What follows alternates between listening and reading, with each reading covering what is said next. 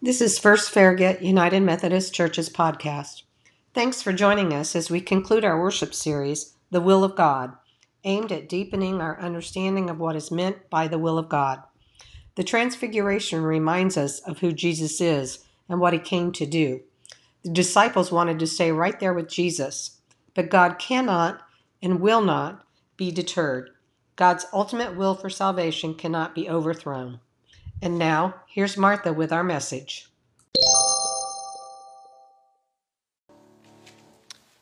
Good morning. Today's New Testament scripture comes from the ninth chapter of Luke, verses 28 through 36. Now, about eight days after these sayings, Jesus took him, Peter and John and James, and went up to the mountain to pray. And while he was praying, the appearance of his face changed, and his clothes became a dazzling white. Suddenly they saw two men, Moses and Elijah, talking to him. They appeared in glory and were speaking of his departure, which he was about to accomplish in Jerusalem. Now Peter and his companions were weighed down with sleep. But since they had stayed awake, they saw his glory and the two men who stood with him. Just as they were leaving him, Peter said to James, Peter said to Jesus, Master, it is good for us to be here. Let us make three dwellings one for you, one for Moses, and one for Elijah, not knowing what he said. While he was saying this, a cloud came and overshadowed them, and they were terrified as they entered the cloud. Then from the cloud came a voice that said, This is my son, my chosen. Listen to him. When the voice had spoken, Jesus was found alone and they kept silent, and in those days told no one any of the things they had seen. This is the word of God for the people of God. Thanks be to God.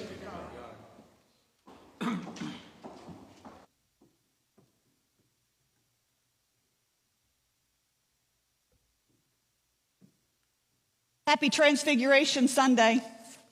You have big plans? Big ham in the oven?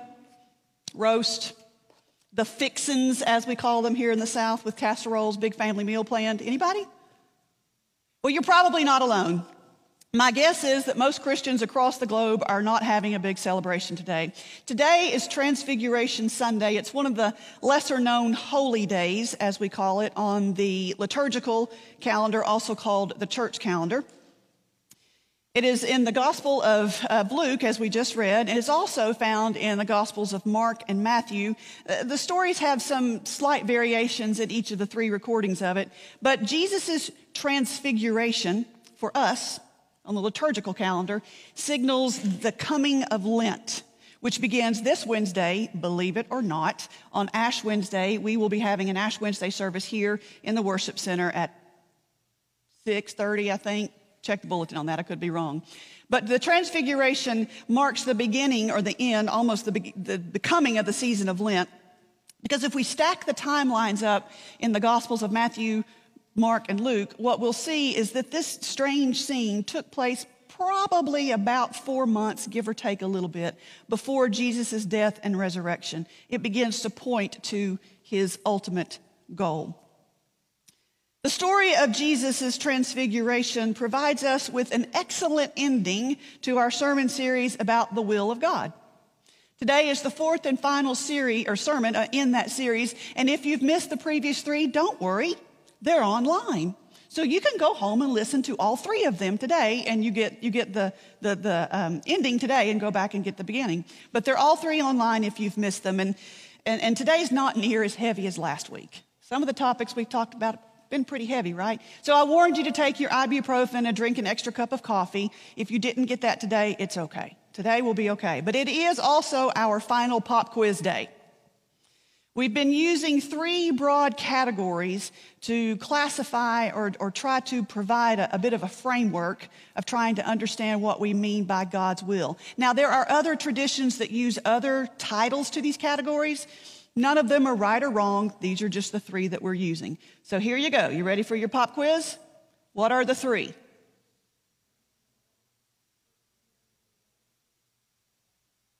Intentional, circumstantial, and ultimate. I believe we have those on a slide. Very good. I'm going to give you guys homework all through the season of Lent, by the way, because you're doing really good with this. So, we started this series by looking at God's intentional will. We see it in the two creation stories that we have in Genesis, and we actually see it throughout the Bible that God's original intent is for good. But then something happened. Uncle Adam and Eve kind of messed things up for us a little bit, and they made a choice. Choices bring about circumstances. Now, circumstances also happen not because of choices as well. Sometimes it's our choice or choices of others that cause harm to us or other people. Sometimes circumstances just happen disasters, illnesses, and we, and we can't really explain where they came from. It just happens. But when we have circumstances, it's in those circumstances that we have to discern God's will. And we do that by going back to God's original intention of good. Today we get to the final category, what we call God's ultimate will. When we're referring to God's ultimate will, we're talking about the work of Jesus' death and resurrection.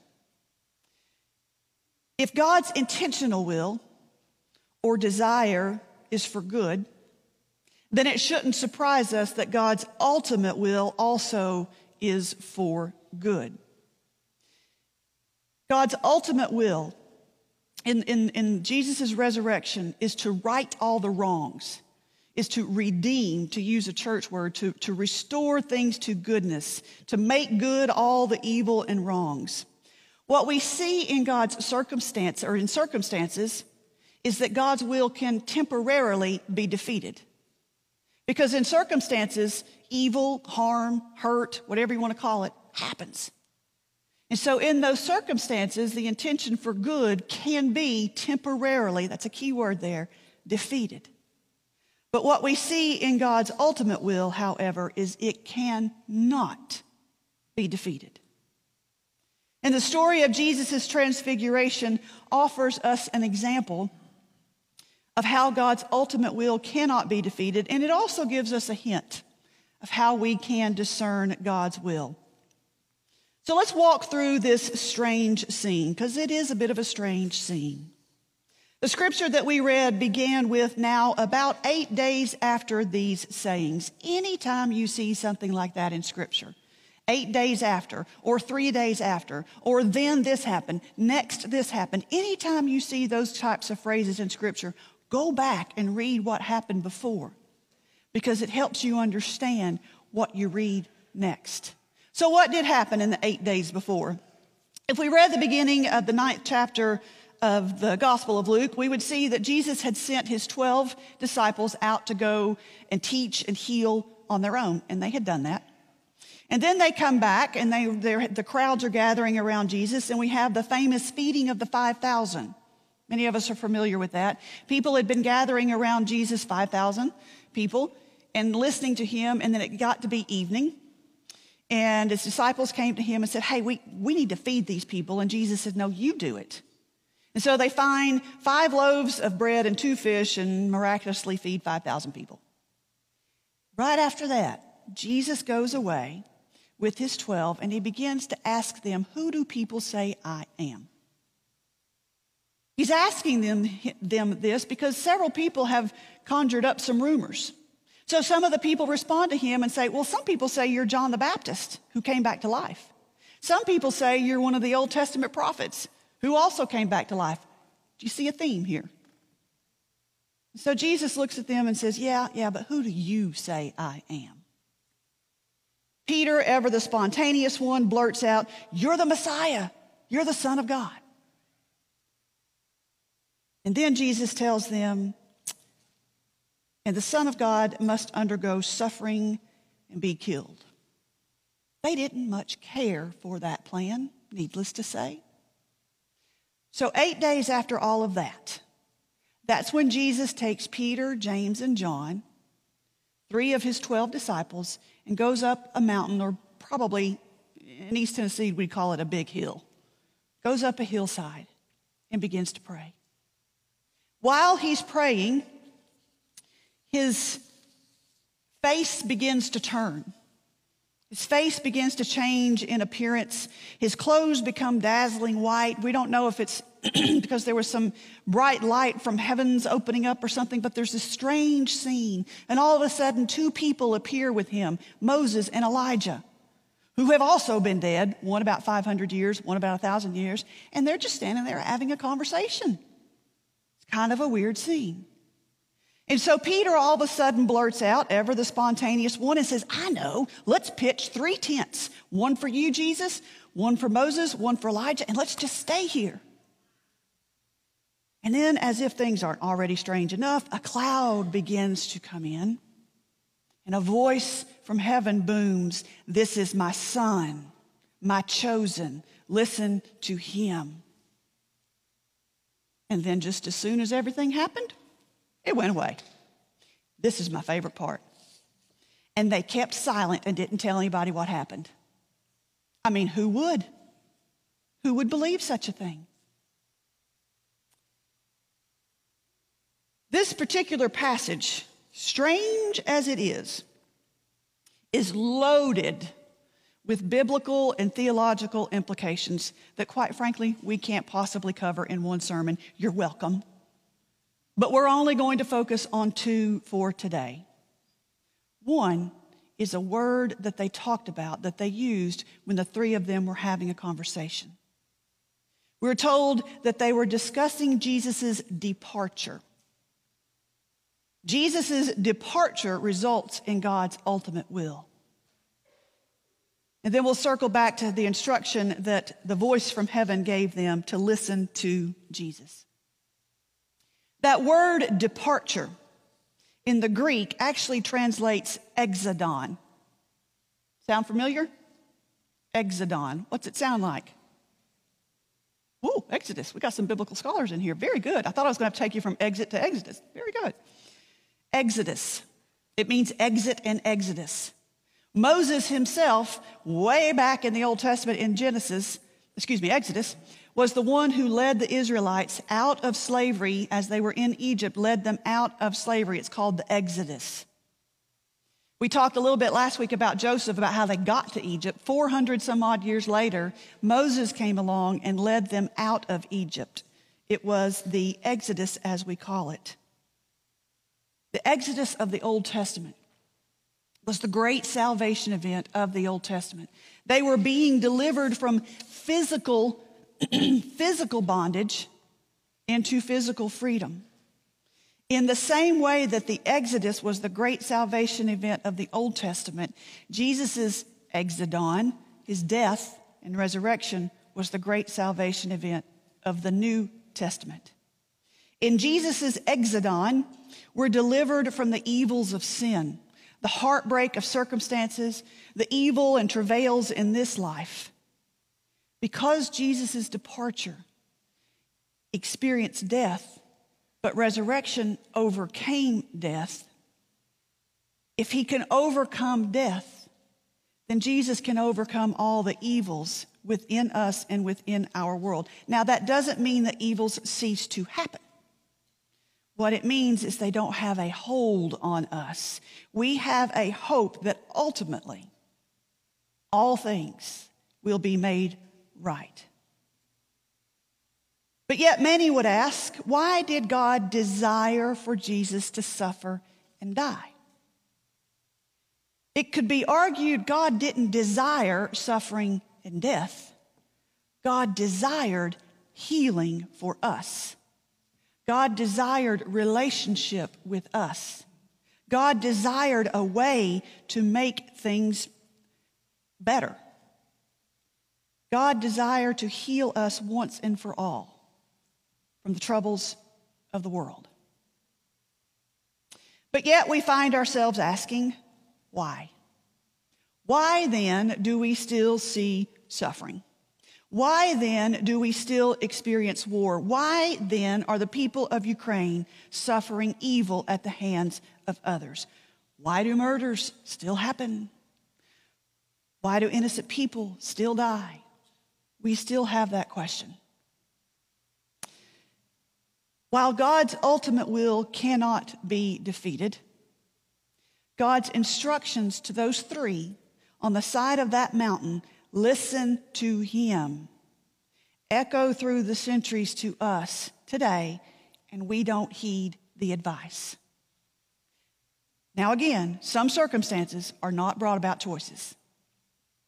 But if we want to know God's intentional will in circumstances that we can affect, we must listen to Jesus. What were some of the things that Jesus said?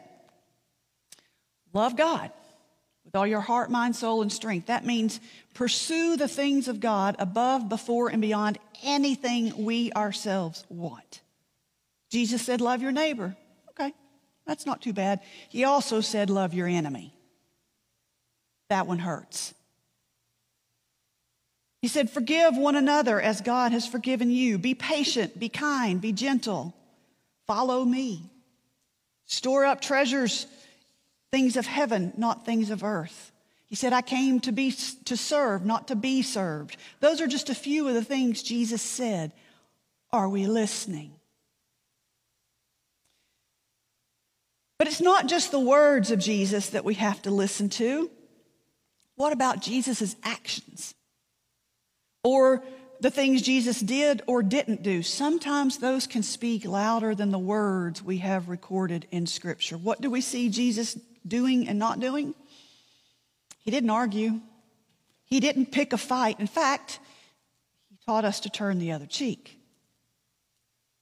When he was attacked by a sword, he didn't pick up the sword and start fighting back. In fact, he picked up the person's ear that had been chopped off and healed it. Now, that doesn't mean to say that, that, that fighting sometimes in wars is not called for. We call it just war theory. That's a whole other sermon. We won't go there today. But Jesus didn't fight, he didn't argue. When he sent his disciples out to heal and teach, he didn't say, make them listen to you, make them believe you. He didn't say that. In fact, if we were to read earlier in the same chapter, Jesus said, wherever you go, if they don't listen to you, just keep going. When Jesus taught people something they didn't want to hear, he didn't stay and try to prove his point that he was right he kept going and doing what he was called to do. Because God's ultimate will would not be defeated. And who do we see Jesus hanging out with in scriptures? Prostitutes, adulterers, people called sinners, which was a broad category in the ancient days, outcasts. And what did he do with those people? He entered into relationship with them. First of all, he saw them. Most of the religious leaders would walk right past them and not even see them. Jesus saw them, talked to them, healed them, entered into relationship with them. He even forgave the people who were killing him. The instruction, listen to him, is the key to how we can discern God's will. I believe that most of us want to know God's will. We want to understand it. We want to follow it. I believe in our heart of hearts, we want to live and love like Jesus did. We want that. You wouldn't be here if you didn't. But sometimes we think that we can have all of that in just a few short prayers. Sometimes we think we can live that transformed life with random worship attendance or read the latest best selling book on prayer or discipleship. Sadly, most of us never experience the depths of discerning God's will or knowing the joy of a relationship with Jesus because we aren't willing to put the time and effort into really getting to know God. How many Dancing with the Stars fans in here? I know you're here. You might as well confess. Don't be ashamed. You're not alone. They just won't raise their hand. I don't even know if it's still on television. I don't watch much television anymore. But have you ever noticed the transformation from dance number one to the winners in the finals? Y'all are pretending you don't watch it. So guess what? Go home and watch it and you'll find out. Go back and watch it because we have umpteen gazillion seasons and streaming somewhere, I'm sure. Go back and watch the final dance of one season first and then watch the first dance. We see the final season and we think, whoa, I could do that. But they did not go from not being able to dance at all to seamless dancing on the dance floor. That first dance, they're tripping over each other. They're stepping on toes. They're throwing out backs. They're saying a few choice words. They're stiff. They're nervous. It's not pretty. But over time, when you get to the finals, they're transformed into this seamless dancing partners. And when you're dancing, you have, there's always a leader and a follower. The follower is a fraction of a fraction of a fraction of a fraction of a second behind the leader. You don't learn to do that just by stepping on the dance floor. That takes time, it takes effort, and it takes practice. To be transformed, to understand God's will, to be, to, to, to be able to discern it, to, to be in tune with what God wants us to do, who Jesus wants us to be, takes time and practice. It is possible to know God's will. It is possible to discern God's leading, but it takes practice. And friends, that is what the next few weeks are about. If you have not noticed already, there is a small group, two small group experiences beginning one Sunday after worship and one Wednesday evenings to help us learn these practices. I strongly encourage you, did I say that strong enough? To prayerfully consider participating in one of these groups if you want to experience a transformed relationship with Jesus. We have to learn to put in the time and the effort. Our series for Lent will also do the same thing. So, in case you haven't noticed, there's no escaping it. To be followers of Jesus requires us to put in a little bit of effort. The Holy Spirit, if we just take one tiny step, meets us and begins to carry us the rest of the way. I know that in your heart of hearts, you want to be one who loves and lives like Jesus. It is possible. I invite you to join in that journey. In the name of the Father, and of the Son, and of the Holy Spirit. Amen.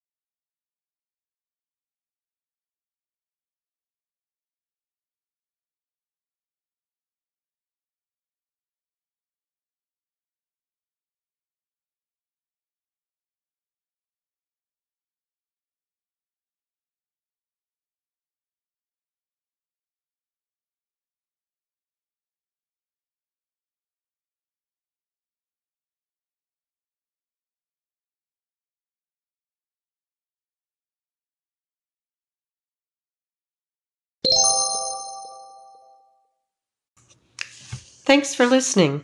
Be sure to join us next week as we begin a new worship series, Character Counts. This series is for people who, like Gandhi, love Jesus but don't particularly care for many Christians.